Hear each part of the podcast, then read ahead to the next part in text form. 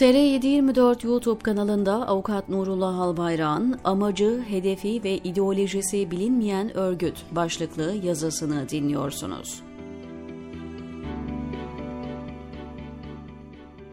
Bir örgüt düşünün ki nihai amacının ne olduğu, ulaşmak istediği hedefinin ve ideolojisinin ne olduğu örgüt yöneticisi olduğu söylenen kişiler tarafından dahi bilinmesin. Örgüt üyesi olduğu iddia edilen kişiler ne amaçtan ne ideolojiden haberdar olmasın. Örgüt suçlamasına maruz bırakılan kişilerin hiçbirinin şiddet içeren eylemleri bulunmasın. Bir grubun, yapının örgüt olduğuna ve amacına mahkemeler değil de siyasiler karar versin. İktidar mensupları tarafından her ortamda övülen grup bir anda terörist olarak hedef gösterilsin. Mümkün mü? Normal bir ülkede asgari standartlara sahip hukuk devletinde insan haklarına biraz saygılı olan yönetimlerin bulunduğu toplumlarda tabii ki mümkün değil. Ancak iktidarın oluşturduğu nefret söylemi neticesinde hayatında şiddet içeren eylemleri olmayan kişiler terör örgütü üyesi olarak hedef gösterilmekle yetinilmedi, örgütün amacı, hedefleri ve ideolojisi de siyasi iktidar tarafından belirlendi. Dolayısıyla örgüt üyesi ve yöneticisi diye hedef gösterilen kişiler, var olduğu iddia edilen örgütün ne amacını ne de ideolojisini biliyor. Bu açık gerçeğe rağmen yüz binlerce kişi örgüt üyesi suçlamasıyla gözaltına alındı ve tutuklandı.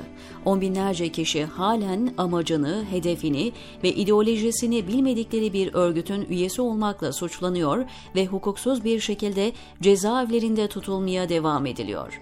Aslında aklı başında herkesin bildiği ve söylediği bu gerçekleri anlatmanın nedeni geçen hafta Yargıtay Ceza Genel Kurulu tarafından verilen ve emsal niteliğinde olan bir karar.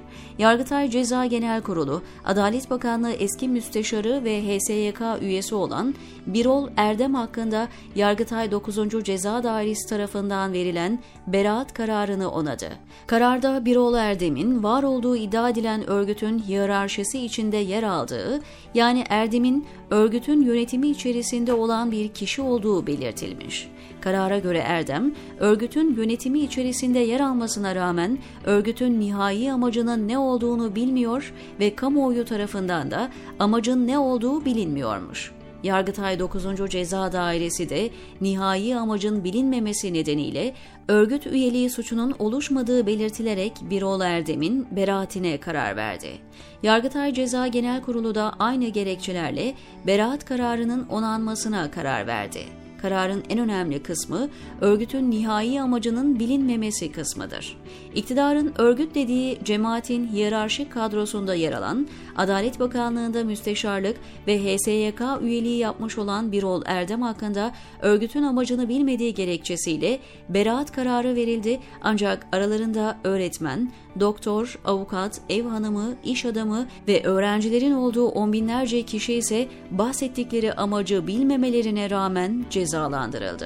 Örgütün varlığı ya da yokluğu ile ilgili bir tartışma yapılmaksızın sadece nihai amacı bilip bilmeme konusunda bir değerlendirme yapıldığında örgüt üyesi diye suçlanan kişilerin tamamıyla ilgili beraat kararı verilmesi gerekirken mahkumiyet kararı verilerek cezaevlerine atılması sadece hukuksuzluk değil, vicdansızlığın da zirvesidir.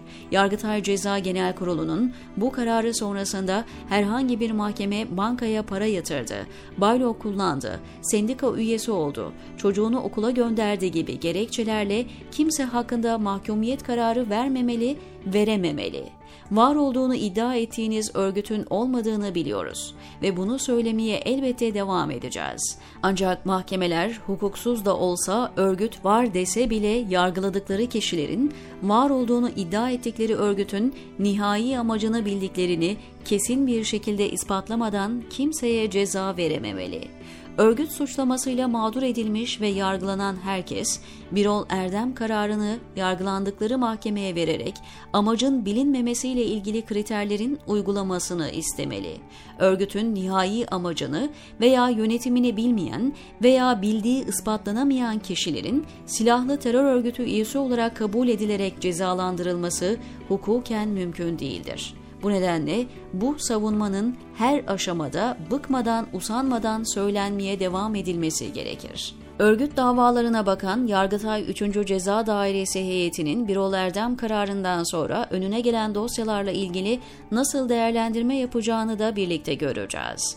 Bu zamana kadar yaptıkları hukuksuzlukların mağdur ettikleri binlerce insanın hesabını elbet vermek zorunda kalacaklar. Ancak Birol Erdem kararından sonra takınacağı tavır zihniyetlerinin de tam olarak ortaya çıkmasını sağlayacak. Eğer örgüt suçlamasına maruz kalan kişilerin iddia ettikleri örgütün amacını bilip bilmediklerini, yani suçun manevi unsurunun oluşup oluşmadığı irdelemesini yapmadan aynı şekilde karar vermeye devam ederse, hukukçuluk değil, tetikçilik yaptıklarını aleni bir şekilde ortaya koymuş olacaklar. Bu şekilde davranırlarsa tarih de isimlerini Nazi hakimleriyle birlikte yazacak, diyor Nurullah Albayrak, TR724'deki köşesinde.